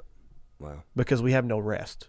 Because we're always trying to earn it. We're trying to always do something. And, and i think even like hannah going back in my own life this is me. I'm just talking about myself. Yeah. i'm this one i'm not trying to talk about any, i'm talking about myself. Even in evangelism i've tried to say good enough stuff to get people to trust in jesus. When really my only job in evangelism is to plant or to water. Because only God can give the increase. You will never say something so prolific you'll change somebody's heart. Come on. That's God's job. Amen. All we do is just say it. Yep. Some Apollos waters. Paul may sow, but God gives the increase. And that was the problem with the Corinth church. Some were of Cephas, some was with Paul, some was of Apollos, and some was Christ. Come on. Well, we were chasing after people because we thought people said a good enough thing to change our life. But if your life has been changed, it's not because somebody preached a good enough sermon. It was because Christ opened your eyes. He just used the sermon to do so. That's right. And so I can never preach a good enough sermon. I'll if I could sing, I could never sing a good enough song. I can't do it. I'm just a messenger that God will use to do it. Right. So when I stop, I'm going to say this, and I want to be very careful because I never want to give permission to laziness. But when I would, if I could ever stop thinking the world's on our shoulders and put the world back on His shoulders, the church may have a little bit more peace. Come on now. And I think we're we we carry the weight of the world on our shoulders, and I don't think we ever was meant to. Wow. I think we were living, we were called to live and trust in Him and to trust that He is going to do everything that He says He's going to do. And all things are going to work together for the good of those who love Him are called according to His purpose. And I don't have to make it happen. I just got to trust in the one who does make it happen. Amen. Amen. That's So this mountain changed my life. I'm telling That's you, it's awesome. I don't know, like, I it's just- tell it's done something else unraveling. Yeah. Um, because You know, I got something about how you said that uh, when I was there and I had an opportunity to either read about the mountain or look upon the mountain. You looked upon the mountain. You Mm-hmm. know what I'm saying? So I, that's pretty powerful right there to me. uh, I guess you could say it. And Hannah, we're we're of a younger generation than Josh. Um, Josh is old. Um, I'm senior citizen here today. but you know, like, but you'll know what I'm talking about. This is this is if you're at a sporting event, sporting event 30 years ago, everybody's watching the sporting event. Now, if there's this moment that's going to happen, everybody's watching it through the lens of their phone. yeah. You're not actually watching the event no more. And like you pay all this money to go to the event or the concert or whatever it is, and you don't even take in the atmosphere. You're just recording the atmosphere. Yeah. Right. Wow. And to me, this is kind of what's going on. Like, even in the, um, our dinner tables, like we eat out all the time now. Yeah. We are eating out generation because we say it saves time. I am thoroughly convinced if you have seven kids, eating out doesn't save time. It takes just as much time as you're going to sit home. Or more, if if you're going out with other people too. Exactly. And it costs more, but because that's just what we do. So then we sit around, and I love this. Like, we'll go out to eat after prayer every once in a while on Saturday night. Yeah. it's some of us are talking, but then you'll catch too like all of us are out together, but then half of us are on our cell phones Yeah.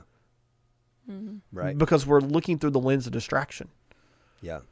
And and I just feel like that's probably in our life a lot more because I didn't I didn't pick up my phone very much. Yeah. I I mean I posted a couple pictures to Facebook. That's pretty much all I got on Yeah. Facebook. Yep. Like I didn't scroll. I didn't do anything. Um, we went to bed earlier and we didn't feel like we missed anything. Um, it, it was just like the Lord showed me a lot in the last two or three That's days, awesome. and I don't want to keep harking on it. It's just I feel like there's a lot to unpack because I I don't know. Did I tell you, Hannah, or did I tell somebody else? Like I feel like I took two weeks off of preaching because I felt like I needed to just break for a second and figure out where are we going to go? Like, where's this next phase? Where's this next step? And because I know the Lord's been moving, but I know the enemy's been fighting, and you're sitting there and we're trying to think, like, whenever the Lord's moving, you feel like there's this responsibility not to mess it up. So Yeah. now you're trying to walk everything, and and I even use the phrase, you know, walk with a dove on your shoulder Right. like it's going to fall out, fly away. And I think there's a good intention, but that produces no rest. So, because now you're walking around sitting there going, I don't do anything because if I do anything, the enemy's going to come in and the dove's going to fly away. wow. And now you live in, you're back in that religious cycle of no rest. Yep. Mm. Because if you make one wrong move or you make one wrong decision, revival ends. If revival rests upon you, it was never revival, it was manipulation. Come on now. and and I, I told somebody, and I don't know if it, I don't know who it may have been. It may have been somebody else. I feel like the Lord's going to bring us into a, a season of learning how to rest in Christ, and that's where I felt like the ministry was going to kind of transition. to. I had no idea that there was going to be all this downloaded about this, Yeah. and honestly, I didn't get none of this there. I got all this last night on the plane. I didn't think about any of this there. I was just staring at the mountain Yeah. because it was mesmerizing. And I didn't get any of this until last night in the plane. Wow. And so now it's unpacking this and figuring out how do you simplify life? Like, how do you get to where, and I'm not saying I didn't enjoy what I'm doing. Right. I'm saying, how do you find this place to where you're not freaked out about every single thing and think the world weighs on your shoulder? And, you know, if, if I make the wrong decision, like there was so much weightiness behind that when we left September in the crusade and everybody was talking about the the move of God's here, the move of God's here, and we was having these conversations. What do we do now? What do we do now? Because we don't want to mess this up. We don't want to do this. And I was internally freaked out because there was this weightiness to the moment. Yeah. And then everybody's kept coming up. What do we do now? Do we keep going? Do we do this? What do we do? And the Lord kind of paused me for a minute, even though I was internally freaked out. And there, there's a few times in those months, that month that I was like, did I mess it up? Did I lead us wrong? Did I do this? And I, like, I, we have to learn as leaders that yes, we're given the task to lead, but He's the only one that can produce Yeah. and create. And I will never produce revival. Only He can. Come on now. I will never produce a move of God. Only He can. But we have to be available to do so. Amen. And the inconvenience comes in, we're going to have to readjust our schedule. Yeah. And that's a good thing, not a bad thing. Mm-hmm. Mm-hmm. We've taught it as a bad thing. Yeah. But in reality, it's really the Lord position us into the good thing that He always intended for us to be. Yeah. Yeah. And so I'm going to shut up because I've talked so much. I'm sorry. No, you didn't. It's it's fine, No, brother. it's good. It's awesome. I just You it been gone away a little bit. thought about like when we when you talked about the you know just walking through the airport and missing or just walking through life and never looking at the lord or the things that he's given us like it just i don't know it makes me not it makes me think about life and how many things and even in Josh's word about the things that are the promises that are available to us. Like how many things do we just miss out on? Yep. like we're like there's this thing of like fear of missing out Fo- fomo is what they call it. And it's with worldly things is i mean the term is like for worldly things but i just wonder how many of us have a fear of missing out on what god has for us not necessarily like the move of god conversation we were talking about but just the beauty that he has for us the Right. the the joy the rest the all of those things it's like i think we we're fearing of missing out on the wrong things mm-hmm. Yeah. Nah, I- because we think that those things those things are the things that are catching our eye yeah.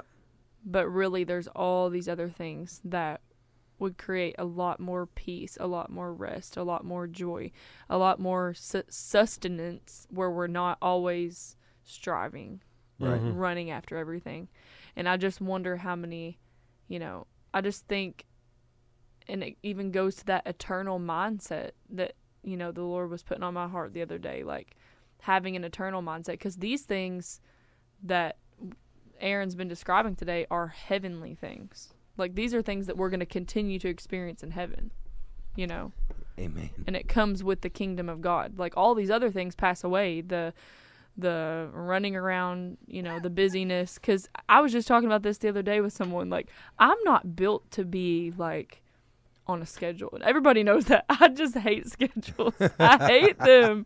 I just want to just and and I know they're like I'm not saying we shouldn't be responsible. We have to have responsibilities and we have to get things done. And I understand that. But I just can't wait to be in heaven where there's not any pressure.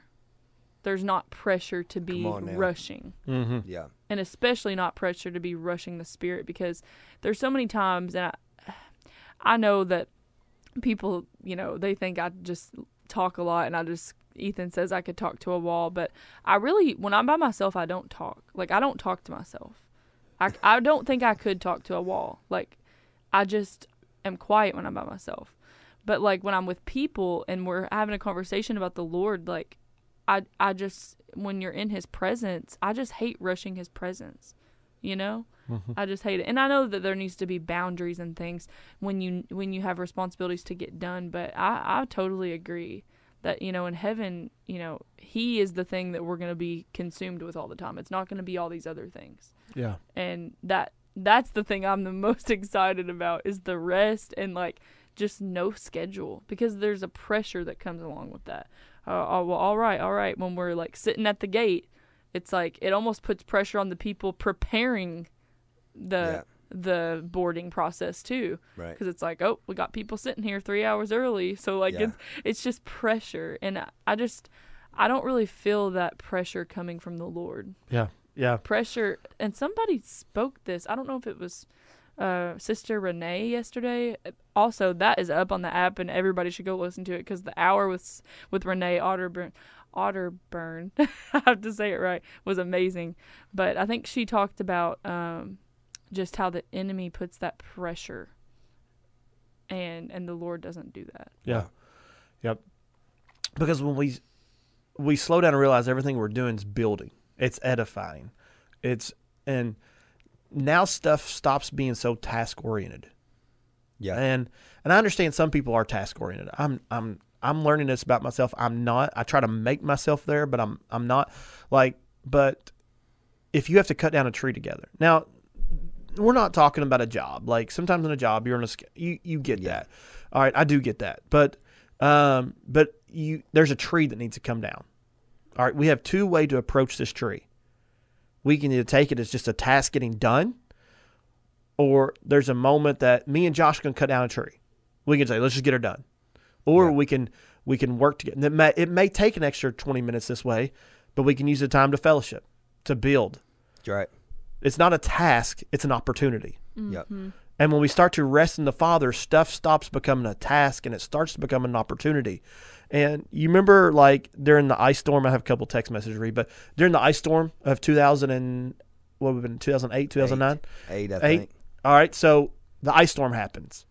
Power's out here now. Some people just go to E Town or Bowling Green like Hannah, but she Hey, talked I- about that. But I remember going down with no power.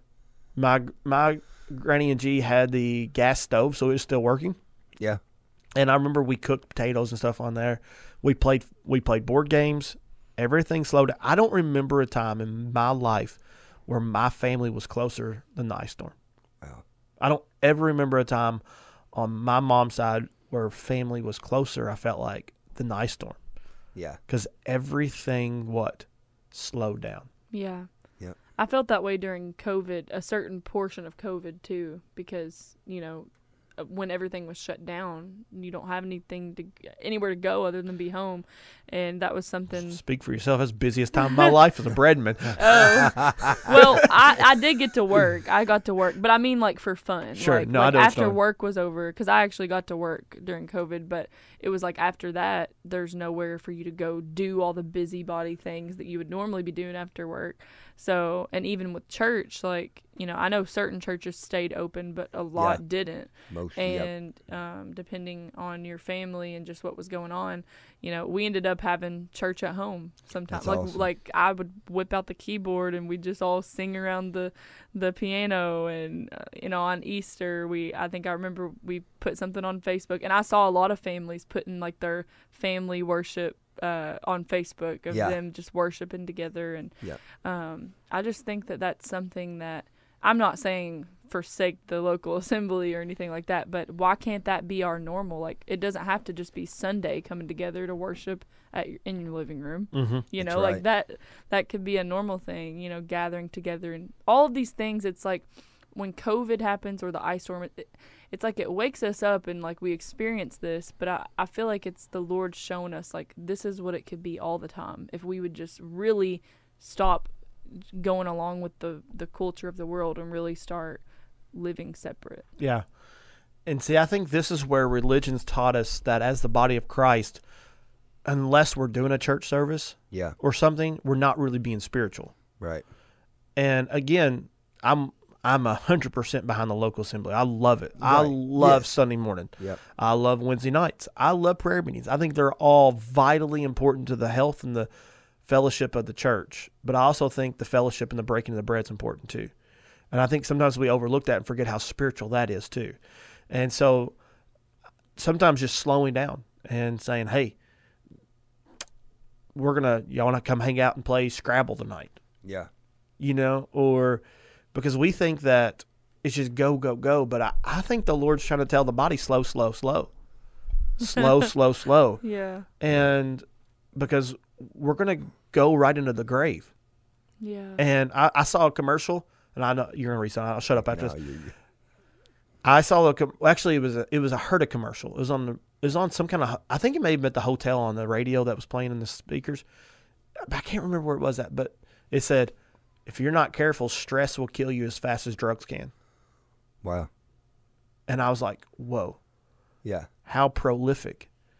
And I think the body of Christ is probably more stressed out than God ever intended for it to be. More than likely. Yes, sir. Yep. It sure Go is. for it. No, she just uh, my wife. Uh, she said, "Get a camper. You'll be playing a lot of board games." no, because I mean, even though we, uh, me and Rachel, we've kind of, I guess, I don't know, slowed down or what, but I mean, we now take more time for one another. I guess you can say.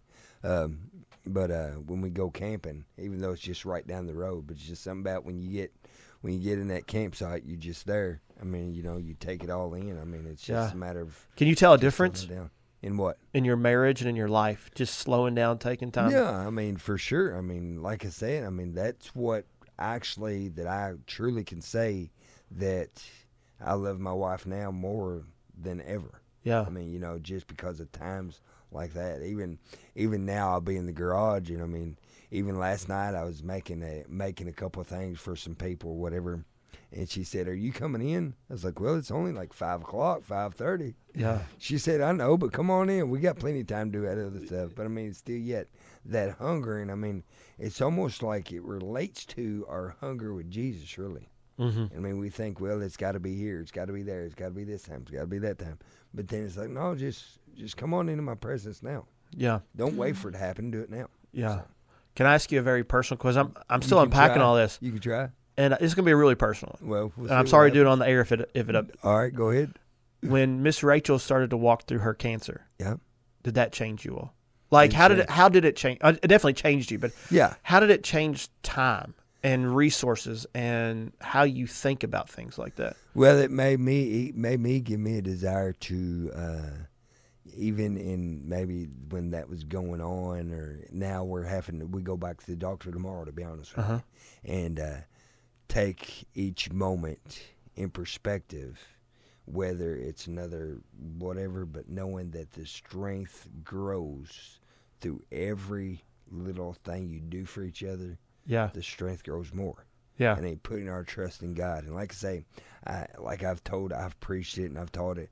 But to be honest with you, she's probably stronger in her faith than I am. Yeah. Even her battling you know. But still, yet her faith is strong. But still, yet at the end of the day, you know, when that goes back to well, uh, people saying trust the Lord. Hey, trust the Lord. Hey, we got to. Tr-. You're exactly right, and that's exactly what Yeah. we're doing. That's exactly. I what heard we're one doing. person say that nothing will slow your life down more than a cancer diagnosis. Well, it's it was pretty shocking. I mean, I remember when uh, when we got that, and I mean we've uh, we got that in 2000, late 2012. That's when we very first heard that. Yeah. And to be honest with you, we very first heard that when me and her mom and dad, and then uh, we was in the room with the doctor, and Rachel just had come out of surgery, and the doctor actually told us without Rachel even probably knowing yet, because she was waking up from surgery, and when that happened, I mean it was it was life changing for me. It's Yeah. almost like, what'd you just say? Yeah. She's 31 years old. Now, wh- what did you just tell me? Yeah. Are you sure? Well, you know, so then it just, you know, it just uh, helps you to reflect on things. Yeah. Well, I mean, I think the person said slow down because you start to beat away the stuff that really don't matter. Yeah. Like the the the stuff you thought Stuff. mattered, You said exactly it, right. it Stuff. doesn't at the end of the day. Stuff doesn't. I mean, and now, I mean, before before all that happened, we probably had more stuff than we do now. But now it's like we just ain't worried about stuff. We worry about time. Yeah. You know what I'm saying? Yeah. So, I mean, Rachel is somebody, anybody that knows us knows that, hey, if we buy something or whatever, I mean, in times past we have, you know, when we have a yard sale, I remember we used to have a yard sale down here. We lived on 259, even now on 401. They said, we love coming to y'all's yard sale. Said because, you know, you sell stuff cheap, stuff cheap. I was like, well, we want to get rid of stuff. We don't want to keep stuff. you know what I'm saying? If I wanted full price for something, I probably wouldn't have bought it. But see, when we get to the point of where we really, you know, really want to get rid of it, you know, because stuff don't have us. Yeah. I mean, we, you know, there's more important things Yeah. than stuff. And then it wouldn't be just stuff too. Sometimes it's the accolades that you're chasing. It's mm-hmm. the Yeah. notoriety and you know, even for a family like moving into Christmas season, Yeah. um, we're having a we we file taxes later because of our paperwork and all this stuff. So we usually do the extension. And so this year we were getting money back and we were actually going to use that for Christmas. It got lost in transition or something like that. So it's being sent back to the IRS. We got notified. We won't even get it before the end of the year. wow. So it's a messy ordeal, and it could be long before that because the eight week or nine weeks that it can start till IRS gets the actual check back. Yeah. So it's a mess. So I'm sitting here last night whenever I found this because I checked the mail or whatever when we got home and found all this out, and I'm sitting there thinking, oh my gosh, we were really actually dependent on that for the Christmas for kids because we have a lot of them. Yeah. And I was sitting there thinking, hold up, like if I asked my kids what I got them from Christmas last year, I almost bet none of them could remember something I got. Wow. Honest, I can't remember what I got them last year. And even in that, like I'm, I was internally kind of starting to stress and freak out about Christmas because what are we going to do for kids? How are we going to get the kids? I was stressing about buying something they're not even going to remember next year. Yeah. And this is where I'm thinking like this is where I did not mean to come in here and be Dr. Phil today or nothing like that. I'm just saying like I really think the Lord is downloading some stuff into the body of Christ Yeah. to get her to slow down. Yeah. No, I, I mean, that's a pretty good point, brother. First and fo- two two reasons we're slowing down. First, we're moving so fast we're missing him. yeah. because that the priests were not instructed actually the people were not instructed to get into the jordan until the first the ark of the covenant got in don't you get before god Yeah. and i think sometimes we get before god Yeah. and then we wonder why we mess things up Yeah. We get before God and thanks God, but God Yeah. ain't even in it. yep so I, I think the first one is we've got to quit putting the horse before the cart Yeah. the second or the cart before the horse sorry the cart before the horse the second thing is catch your breath Yeah. like just catch your breath for a second and Right. and I know I'm not the only one feeling this. No. I- mm. I know I'm not. Like sometimes well, I s- Ra- Rachel, to be honest with you, uh, she sent me a text a while ago and said that I feel the same way as Aaron did. That's exactly what she said, and she said I felt that for him. Yeah. You know, in that moment about you know just you know just resting or just in His presence or just uh, understanding what does the Lord really want to know. yeah, and I know I'm. Sometimes I get stuff and I'm like, okay, this is probably just me, but I know this is not just for me. Like I feel like this is for so many people because I guess being at the airport too and people watching, I just see Yeah. the stress, the the burden, the weight, and I don't know. I I see. Um, I guess being there is like being with my tour guide. He's like, I got the best job in the world. I just drive people around in a car, show them amazing sights, and then I'm fishing by one. Wow. And and the the beautiful thing is, it's not like he's a nomad who has no relationships. Yeah. He's talking about his six granddaughters. He's talking about his friends. He's talking about all these. But like, as for cares, like you know, it's like I don't know. It- it- he he, um, he talked too much at times, but but also just seeing him and hearing his lifestyle.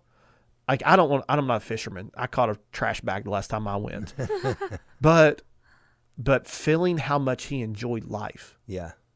and just enjoying everything around him and how he could slow down to enjoy it.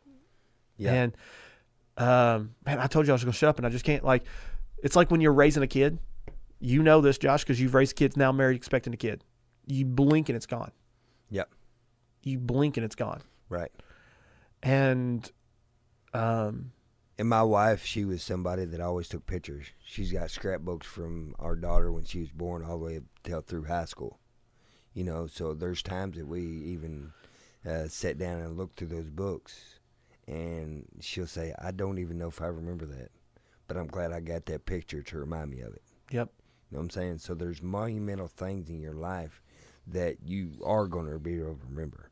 You know, like when when you were born again, when you when uh, me and Roger got married, you know, when we had Maddie, you know, these times in our life when they're actually the moments that really matter the most. Like Brother Aaron said, things that we've got really we don't remember probably exactly when we got them, but we just know for whatever reason we have them. See, like I said, he's going to ask his kids, "What I get you last year?" Uh, uh, uh, it, Lord, if you asked Maddie that when she was younger, here's the crazy thing about this. Maddie just said, uh, you know, she said, here people are asking me what I want for, you know, you talk about Christmas coming up or the end of the year, however you want to say it. And she said, really, I don't know of anything I want. Said because, you know, I'm already, you know, I thank the Lord that I'm blessed. And, you know, not being able to tell anybody anything that you really want. So I, you know, is it a matter of us, you know, always feeling as if we got to get our children this or we got to get our children that or uh, because I didn't have this when I was young, I'm gonna do everything I can to make sure my child has this. But see, at the end of the day, the Lord is just saying, "Hey, I just want you to desire me." Yep. Mm-hmm. Instead of worrying about all this other stuff, this gift, that gift, this discernment, that discernment, just desire me, and then all that other thing is just like it'll be there. So I'm thankful that we can be in that place. Yeah. And I, I think this is a very important thing coming into this season too. Yeah. Um, Thanksgiving, Christmas, New Yep. Year, and um, I don't know. My prayer is that the Lord would slow down the earth a little bit for us. I hear you. I hear you. And I know it's not me. I know this is not just me. I know this is. I'm getting texts from people. Good, Yeah. Good word. This well, is right I on. mean, uh, I I actually heard throughout uh, talking to different ministers and preachers, and even the speakers right now are saying, "Listen, it just seems as if, you know, there for a little while, it's like uh, the Lord kept downloading into me this, downloading me into that, telling me to speak on this, speak on that. But as of right now, it's like I don't really, really hear Him talking like I was. But you know, maybe it's a time for us to be settled down and really, because oftentimes if you can't hear something, you try to get as quiet as you can to make sure you don't miss nothing. hmm And see, that's maybe where we're at. So Yeah. Good awesome, stuff. awesome morning, awesome morning. I'm sorry I dominated so much. I, You did not. It done good today, brother. yeah. You done good. Um, gosh, there's a lot of text. I can't get to them all. Um, I got 30 seconds. Um, couple, uh, one one listener said, "Need to slow down, just like Moses. There's burning bushes all around." So I'm going to kind of filter through a little bit. Yeah. Uh, Greg, Car- Greg Carwile says, "This is Hebrews entered his rest by ceasing from our own works." Um, Miss Jeannie says, um, "Good word." And then another listener said, um, "Good morning, brother. We have to slow down and enjoy the things around us and refocus on the things that really matter most. You're not the only one feeling that we have to slow down and be more stress free. I've been told this by three people within the last three days. Good word, brother." Um, and then ask a grandmother. The best gift is a handmade cra- card with misspelled words.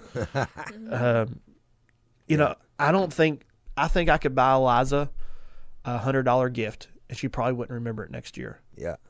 But I could probably sit down and make cookies with her one night. She won't forget it for years. Yep. That's it. And I don't know, challenged. It's a challenging Yeah, morning for buddy. me. Uh, Awesome. good stuff. I, I really um, it's good to be back in the studio. Yeah. Excited for tomorrow morning. We got to make room for Philip Trent to come preach a while. Love you guys.